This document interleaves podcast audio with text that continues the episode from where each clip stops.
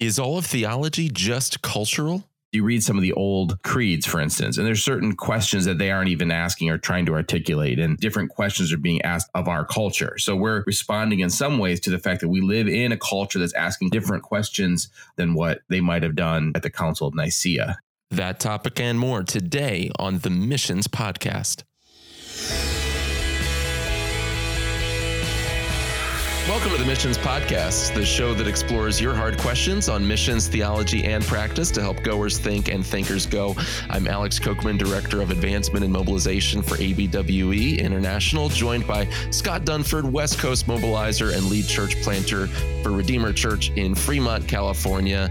And Scott, yes. it's good to hear your voice today. How are things in your neck of the woods? Uh, you know, um, thankful to be able to serve the Lord. And uh, it's you know we've had some obviously when you're pastoring, there's like ups and downs. And last night we had a really sweet time and just looking around the room and just seeing you know the age diversity, the uh, the, the length, different lengths of time people have been walking with the Lord, and uh, the um, ethnic mm. and cultural diversity of the room. It's pretty remarkable, and I'm just really thankful for it. So great. I, sh- I, it's great. It's great to be on this morning. It's great to be in Fremont, California. It's great to serve Jesus. That's awesome. Small church is just uh, such a blessing. I mean, it's it's got its hard things, it's got its easy things, but so does big church, right? But small church can be so so beautiful. Scott, there's a question that I think has come up, and it's come up from a couple different angles. And what, what I'd like to dive into today is this issue of is all theology cultural? Or is all of our understanding of theology, the theology that we systematize mm. and draw out of scripture cultural? And, and here's why i'm asking that question. I'm i'm seeing this come up from multiple angles as people are debating cultural issues. For example people turn to what paul says about the role of women in ministry. Well that's just cultural. That's just the apostle paul. He's writing as a first century jew. So you, you hear that. Or at the same time it's relevant in the realm of missions. As we go and make disciples of all nations that inevitably involves teaching theology. And as we mm. bring theological truth to bear mm-hmm. with unbelievers and with young believers, extricating ourselves from just the, the systems that we have here in the West and mm-hmm. making it you know, contextually appropriate, sometimes that goes too far because you'll hear people say, well, your theological system, that's just cultural, that's just Western, right? Western is like the, the boogeyman kind of a thing. And so the question does get posed is all of scriptural truth a byproduct of culture? You, you really can't answer that question unless you define your terms, right? Right. And those terms alone are packed with potential meanings. So, how would you define the first term, which is just theology? We might have a simple definition. How would you unpack that? Boy, they're simple words, but they're packed full of of meaning and shades of meaning. But you know, obviously simply theology is just the study of God and religious belief. I mean, I think that's probably even a dictionary definition of the term theology. But then it comes into more robust understanding. We usually say like grab your theology textbook, we mean something different than just it's a book that explores all the possible understandings of the nature of God and religious belief. A Christian theology is certainly coming at it from the historic Christian understanding of God, how it's been developed over history, biblical theology? How does a certain book of the bible develop this idea? So how does james develop justification as opposed to how paul? Like how does how does paul define this idea of justification? That would be more of a biblical theology. And then systematic theology doesn't look at it through a time lens or through uh, the lens of one particular book, but according to themes. So the idea that salvation in general, not just what does Romans say, but what is salvation and then looking at all the scriptures and putting those together. So you have these kind of different types of ways about going at theology, which in some ways provides a lot of clarity, but in other ways makes things a little bit confusing. That's actually a helpful place to start because if we're making distinctions within theology, biblical theology um, being much more walking through the text, and uh, systematic theology being a little bit more what we draw out of it, I, I think it is clear that maybe one of those is going to be more influenced by a particular culture. But then the other question is, well, what is culture, right? So is all theology cultural? Well, first of all, what what do we mean by theology? Um, are we talking about the strict content of revelation, Or are we talking about applications and articulations of that? Is that cultural? Well, what is culture? Really good book that I highly recommend. Henry Van Til, he's the nephew of Cornelius Van Til, famous theologian. The Calvinistic concept of culture. Don't think based on the title of that that it's a treatise on Calvinism. He doesn't address um, the soteriological side of it in terms of election and, and things like that. Um, get another book if you want to dive into issues of election and predestination. But this is particularly tracing out what is the view of culture that was adopted and returned to through the Reformation. He calls culture uh, the activity of man, the image bearer of God, by which he fulfills the creation mandate to cultivate the earth, to have dominion over it, and to subdue it. So we would look at that. We would draw that from Genesis uh, 128, the cultural mandate. So you're looking at culture as the sum total of not just the arts, but it's every other cultural artifact that comes out of human society.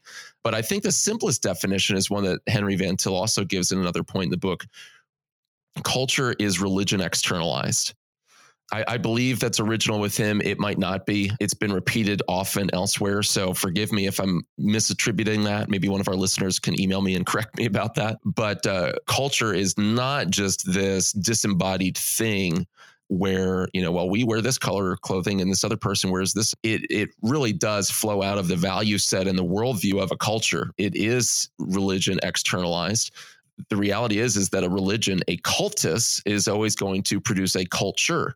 And at the same time you're never going to have a culture form that isn't based on a cultus that doesn't have at its root a set of convictions whether stated explicitly or implicitly about how the world works and what our place in the world is. And so um, you know when we define culture that way the question is all theology cultural uh, yes, there is a certain sense in which that statement is true on its face. All all theology comes to us embedded in culture, embedded in books with human language, formed with human words, with analogies to regular everyday human life, particular to, for instance, ancient Near Eastern culture as we read uh, the Bible. So maybe there's a simplistic way of answering the question yes at first, right? Yeah, you know, going back to Van Til's definition, and I think he would probably even say, you know, when you're trying to be simple and pithy, you're going to miss stuff. I think there's a problem with his definition.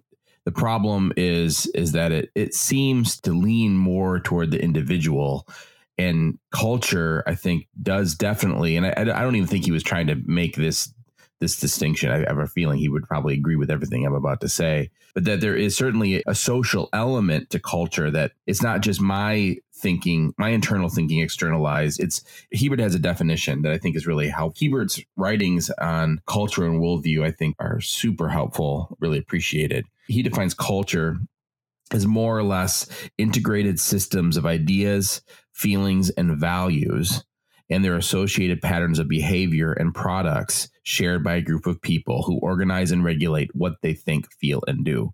So he leans a lot more heavily on these systems that are ideas, feelings, and values, but also how how groups regulate those things. So we we feel this pressure all the time in our culture. So people might go, "Well, America doesn't have a culture." Well, it sure does. Try having a loud conversation with your hat on at an NFL football game. People are going to be looking at you like, "Get up and stand up when the anthems played." You know, there's there's a cultural pressure that exerts itself, and so you know we also saw that when NFL players decided not to stand up. So they knew that they were violating a cultural value and they were doing it intentionally to communicate something else. So that's a great example, I think, where you see like a culture that puts pressure in one way and that also can be subverted in another way to, to create some kind of feeling or response. And it created a response right? Yeah. Yeah yeah and I, I think what van til is getting at more is that culture is not neutral morally. There there is no you know neutral place in the public square that doesn't assume some sort of uh, set of values or presuppositions about the way the world is, the way the world works, how we got here, those sorts of things. And a lot of the the way that we approach everyday life flow out of those assumptions that are oftentimes under the surface and unstated.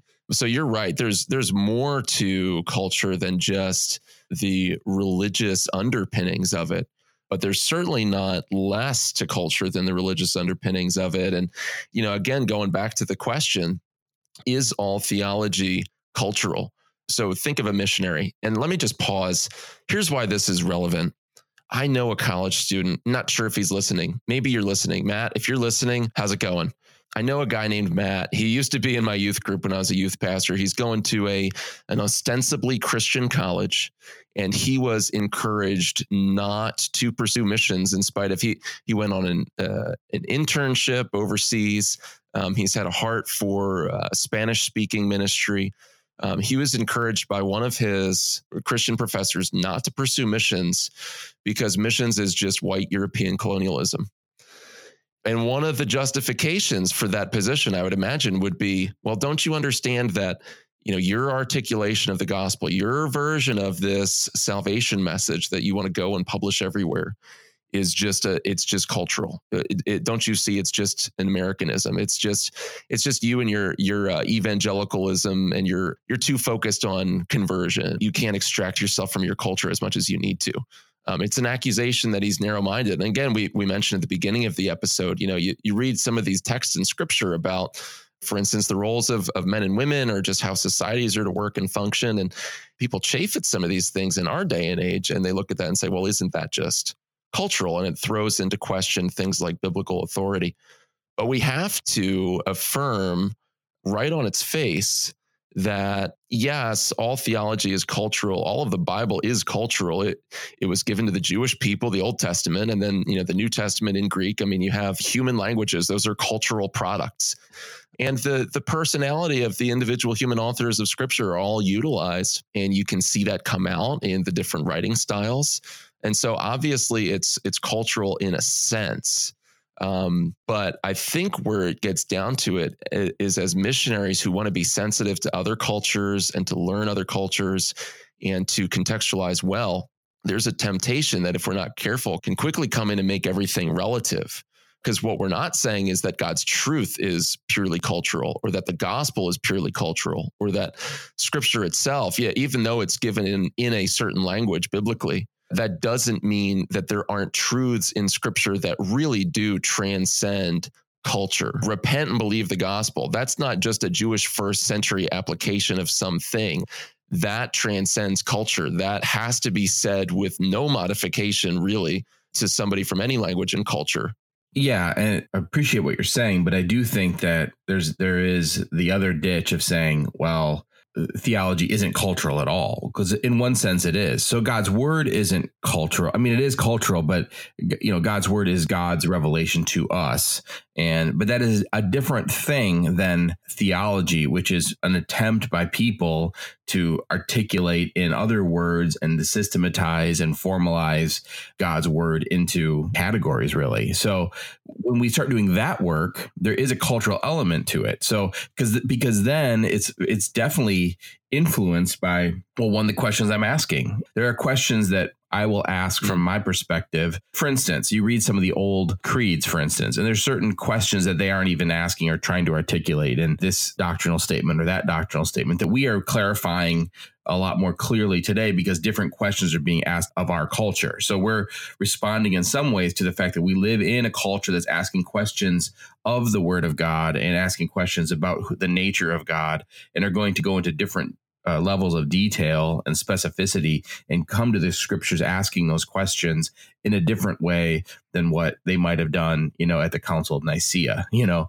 I think that's a place where culture really does impact theology. There's also the sense of when I'm interpreting the Bible, I'm not asking certain questions because culturally I'm blind to those questions. For instance, just giving a silly example, know, how many times have we read stories of, you know, using an example of a wedding feast or a wedding in, in a Jewish context, and immediately our mind goes to the last wedding we attended, you know, that had fluffy white cake and corny emceeing and you know the introduction of the bride and groom and the wedding party. And we're thinking about it through that lens not a middle eastern lens. And so there's times we totally miss the point of the text because we're not even anywhere near the same place culturally. We get the idea of a bride and groom. So the main idea could be caught, but some of the nuance of it could be lost because we're not even thinking about a wedding. Like, for instance, the seven virgins waiting how many times have, have Christians been confused on that because they didn't understand the concept of a bridegroom and his party coming and, and taking the bride away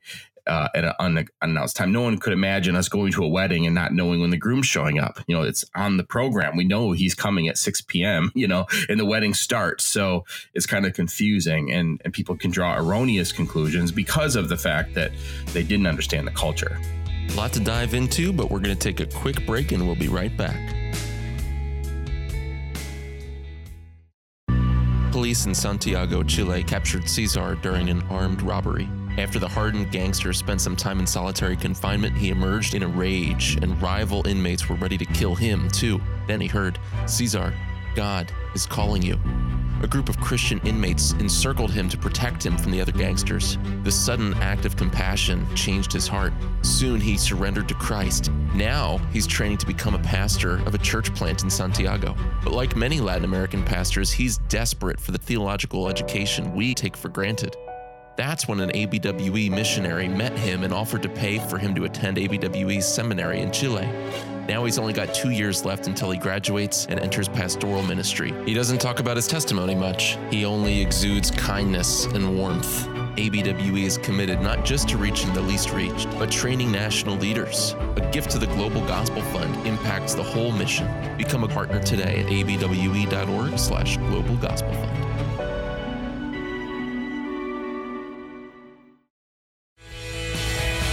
You know, another example of that would be the parable of the prodigal son. You know, you look at that, and if you were to ask the average reader why the prodigal son ends up in such dire straits, um, wanting to eat pig slop by the climax of the story, they would say, well, he was an idiot and he went out and spent all of his money. And that's actually true. But also, when you look at the text, it specifically says that there was a famine in the land and no one, there was a famine and then he lost everything that he had too. Right. Mm-hmm. And so, someone coming from a different culture might pick up on that detail more readily and say, well, his community was responsible to come alongside of him and uh, and help him out, and so there was also a problem on that end, in addition to his own right. sinful choices. Well, or even the fact that we don't think about the the utter degradation that pigs, you know, signified in a Jewish context. So sure, you know, sure, or, or, the fact that the father running, like in Middle East, fathers never run. Right. You know, so there's a lot of things culturally that are just in that text that we don't see. Right. No, I and I I think it's true, and I, I think good exegesis always addresses the, uh, the, cultural context and the historic context.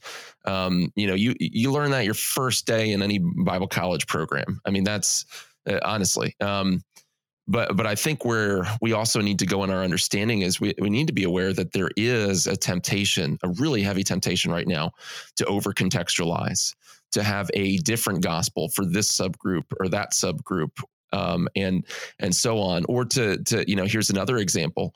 You know, you look at the uh, pastoral epistles and say like, well, you you know, here here are the qualifications of an elder, and here are the qualifications of a deacon, and um, you know, elders, pastors, teachers are to be you know preaching the word of God and and right rightly handling the word of truth and these sorts of things, and um, and yet there are voices in the realm of missions that would look at that and say, well, you know, Paul's really just operating off of a synagogue model there. He's assuming some things culturally. And really, as long as we are fulfilling the function of gathering regularly and doing something spiritual together as Christians, then that can take any old form. Doesn't have to be on Sunday, doesn't have to revolve around somebody unpacking what the Bible says.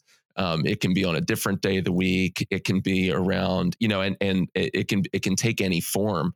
Um, and I think that's where we have to look at it and say there are still things in scripture that um, are truths that come to us couched within a cultural context that that have to be unpacked and applied and contextualized for us as the readers in order to read and obey. Oh, okay, here's a question. But those truths transcend culture. It's not just relative. Okay, well, here's a question though, because you're making a very broad statement. Some truths transcend culture. Some are just uh, narrative information, right? So here's a question for you: How do you go about making that distinction. For instance, if you're reading the book of Acts, there's, there's just no way that you or I or anyone reads the book of Acts and says, well, all of this is normative for today. We don't do all of those things. I don't know any Christians in North America that do all the things that are described in the book of Acts, nor do they have you know the same empowerment to do them. So how do you, how would you advise people to go about reading scripture and saying, okay, this is normative for the church. This are the things that should be practiced all the time. And these are things that are just merely descriptive. This is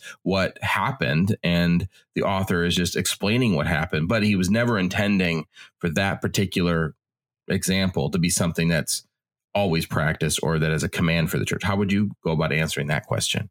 Well, yeah, sure. I mean that that just goes back to understanding basic hermeneutics. You have to understand, uh, first of all, uh, the issue of genre. You know, what what type of literature are you looking at? Are you looking at just something that's descriptive, or are you actually looking at something that's more didactic, that's giving specific instruction, that's prescriptive? Uh, that also goes to the the principle of the analogy of faith, the, that understanding that all of Scripture does comport with itself and uh, must be harmonized with itself.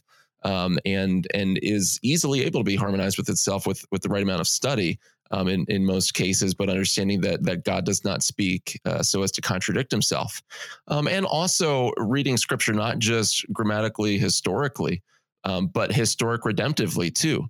So we carry our um, understanding of the whole of Revelation into every text that we read. Um, if you were to preach through uh, the uh, account of the Garden of Eden, um, you know, a good sermon on that um, is going to make reference to the fact that we know the serpent uh, to be a, a satanic figure. Um, now we don't get that from Genesis. In fact, you know, really, you don't you don't really get that for sure until you're in Revelation. And if you were purely going to restrict yourself to the understanding of the original audience um, in Moses' day, then you would actually be missing information um, we, we, can't put on blinders as we come into the text. We have to allow all of what we see in Scripture to filter into what we interpret in each um, individual application of a text. So again, it's it's not denying at all that that culture is a factor in the way that Scripture is presented to us. Um, we have to be good exegetes. It's just also recognizing that as we go out on mission and as we throw ourselves into cross cultural settings um, there's so much pressure from the world in general outside the church um, to be completely relativistic about culture. Uh, I heard a story recently of a missions agency that had to dismiss a missionary for converting to Islam. I mean, these are these are things that affect us. If we're not rooted in the truth, the truth, and we don't understand that um, that all Scripture is breathed out by God and profitable for teaching, reproof, correction, and training in righteousness, that the man of God may be complete, equipped for every good work. If we don't understand that the culturally embedded but understandable truths of Scripture have to be unpacked and applied, but but do apply to everyone, um, irrespective of their cultural background. Um, you know that that God's truth uh, really does come to us objectively from the outside, and it's not purely a human thing. I think we have to start there um, in our knowledge, in our epistemology, and then work out from there on our missiology. Okay, so what role does culture play in our exegesis, in our contextualization, um, and and make those applications? But we have to start from a, a firm standpoint of confessing the uh, um, the inspiration of Scripture. I, I, think there's something else. Of, of course, I, I, agree with you. The, p- part of the dilemma, though, is okay. So I think I think maybe we're responding to two, at least two questions. You know, one is you have some who are probably more on the theological liberal end of things, um, who who kind of deny probably deny deny the inspiration authority of Scripture anyway. Okay, well that's one category.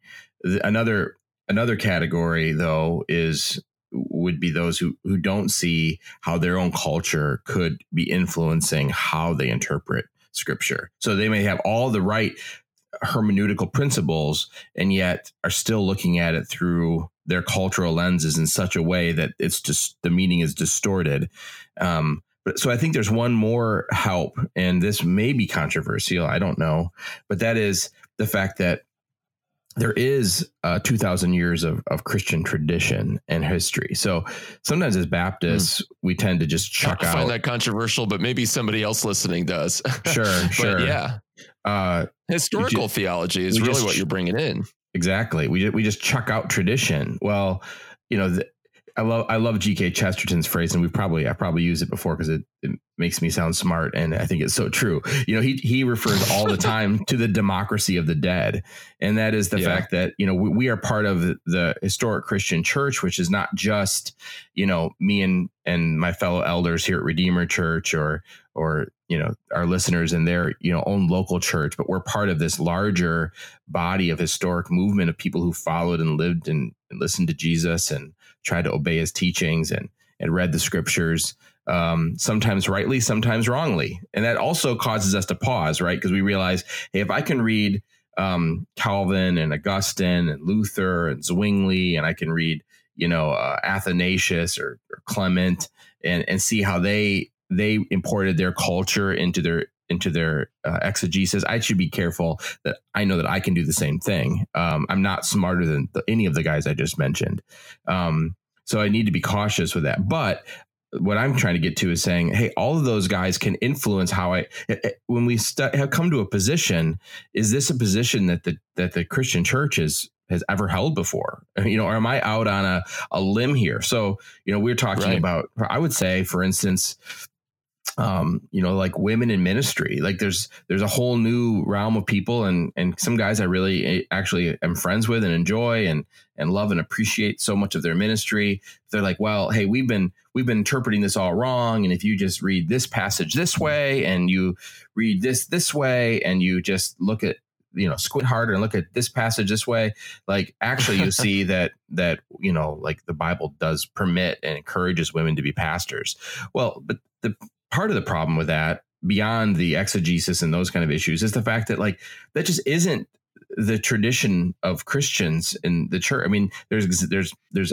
kind of right. outliers, of course. That isn't right. a consistent teaching of the Christian church at any point in Christian history. So you kind of have to allow that tradition of the apostles and and uh, the apostles' teaching and how each generation of the church has interpreted God's word to also, I think, speak into that. Not the same level, of course, because there's certainly areas we're going to disagree, and we have to mm-hmm. come to the clear teaching of God's word, but also allowing, I think, those those believers who've gone before us and also had the Holy Spirit within them and also were, you know, being illumined by his power to speak into the situation. Well, yeah. And uh, can I add something to that as we kind of come in for a landing, which is, you know, why does all of this matter? Um, and there's pendulum swings with everything. I, I, think you articulated one of those pendulum swings very well. Um, a fish doesn't know it's wet. And mm-hmm. in the same sense, we don't know what our cultural blind spots are. Only our children and our grandchildren and future generations beyond that will will know um, we can make guesses, um, but we don't know. And, and it's easy to, to, to look back, uh, especially for you and I as Baptists, on someone like Calvin and say, like, hey, he's got some phenomenal stuff, brilliant, brilliant mind, so deeply benefited by him um, you know, but wrong on sacralism, for instance, um, wrong on baptism, wrong on uh, the nature of uh, the, the, new covenant, you know, it, you know, th- things like that, and mm-hmm. you can mm-hmm. see how that was influenced by the political situation of his day. We'll never have that degree of objectivity on ourselves. That's just how the world works, and you know, so so as missionaries, being really aware that uh, we can't just come in as um, you know that that word that we're afraid of, but we can't we can't come in with an imperialistic or a colonialistic attitude and just sort of uh, import all of our uh, opinions on others. Um, it, we can't impose our styles of music on the churches that we plant necessarily. Um, I, have heard of situations of, of uh, you know people coming in who are firmly convicted that contemporary worship here in in uh, North America um, was you know really what we needed everywhere, and, and wanting to use drums and things like that in in a, an African church plant context, and just hearing actually from some of the African nationals sharing with him, well, listen. Um, you know, for us, this has connotations of tribal worship and and spiritism, and you know, a, a doctrine of Christian liberty at that point is going to say, well, maybe at some point you need to teach them that that you're not really going to summon demons with your drums, but you're also you don't want to make them stumble, right? right? You need to respect your brother's consciences. So we have to be very careful not to impose whatever our our, our cultural preferences are. Um, but at the same time, I go back to my friend Matt and being told not to go out on mission because you're you're Yeah. because you're inevitably going to fall into that ditch of colonialism. And I see so much danger there. And if we're talking about pendulum swings in the culture, I think that's uh, probably for most people, you know, under age 50, thinking about missions, that's probably going to be the greater danger that I'm seeing among the current generation of evangelicals. We can't feel so guilty, and we tend to be so guilt laden as American evangelicals in particular, but we can't be so guilt laden that we don't do anything that we say, well, because I'm a part of this cultural group or that one, or because I'm white or, or whatever, um, I should just avoid it. I shouldn't. I shouldn't be a missionary, or I shouldn't go out because I'll probably get it wrong. Mhm. Well, let me just uh, let me just reassure you, you will get it wrong. yeah. Exactly. We all get it wrong.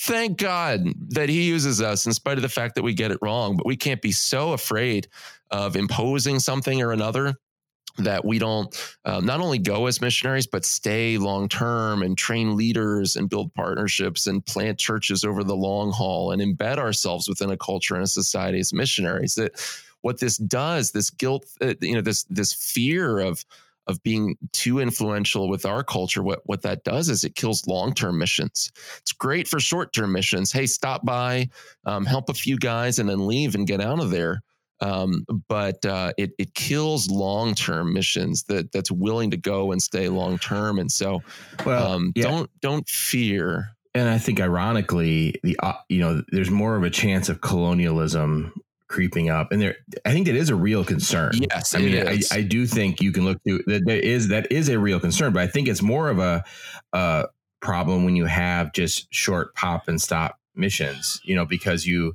because you are you you don't you're not taking the time to to know the people to understand the language and culture to go deep.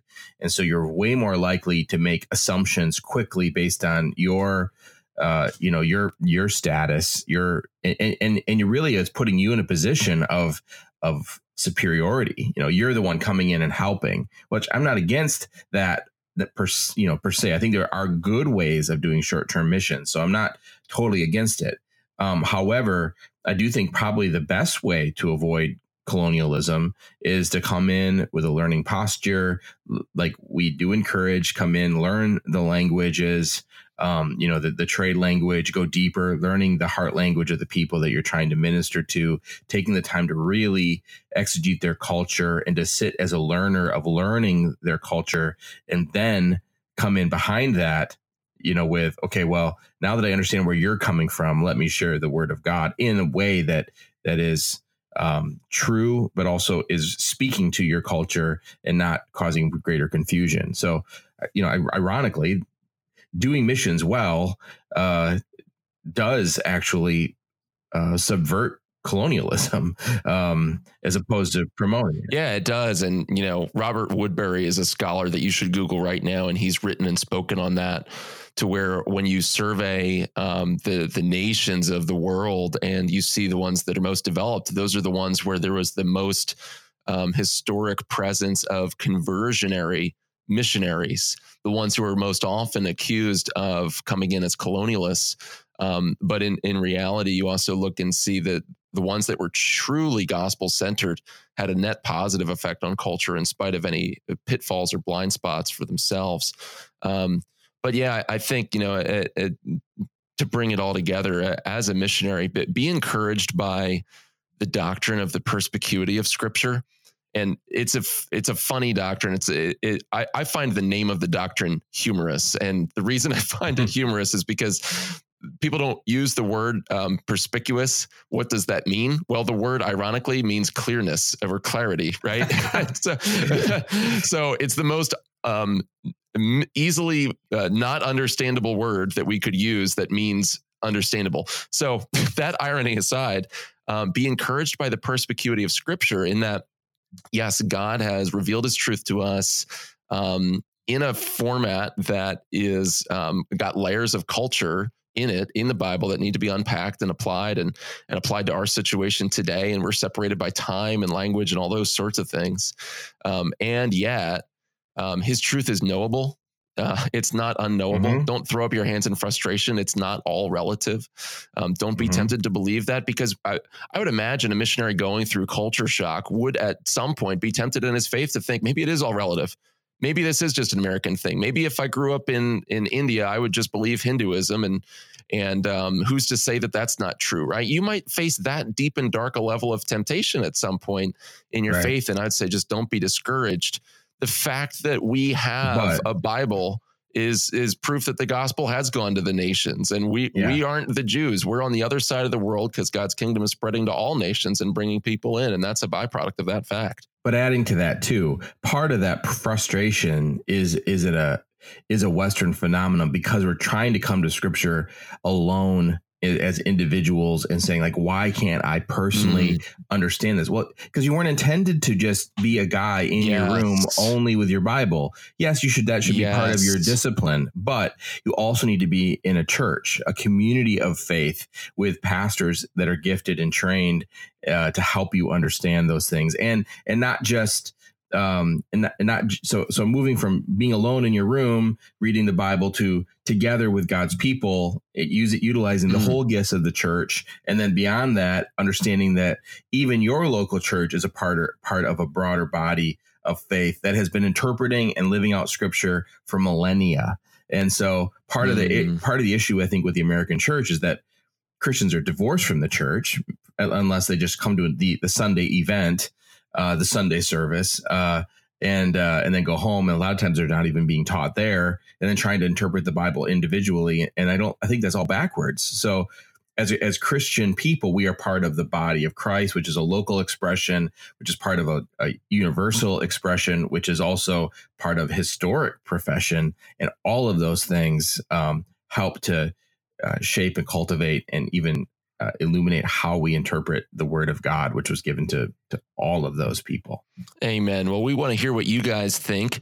Write us. You can email alex at missionspodcast.com with any questions, comments, along with your ideas for future episodes. Don't forget to follow us on social media to stay up to date that way and hear from us when there's uh, new episodes and content coming out. Thank you so much for listening loyally, and we look forward to joining you next week for another episode. If you want to get more great content on theology, missions, and practice, go to missionspodcast.com.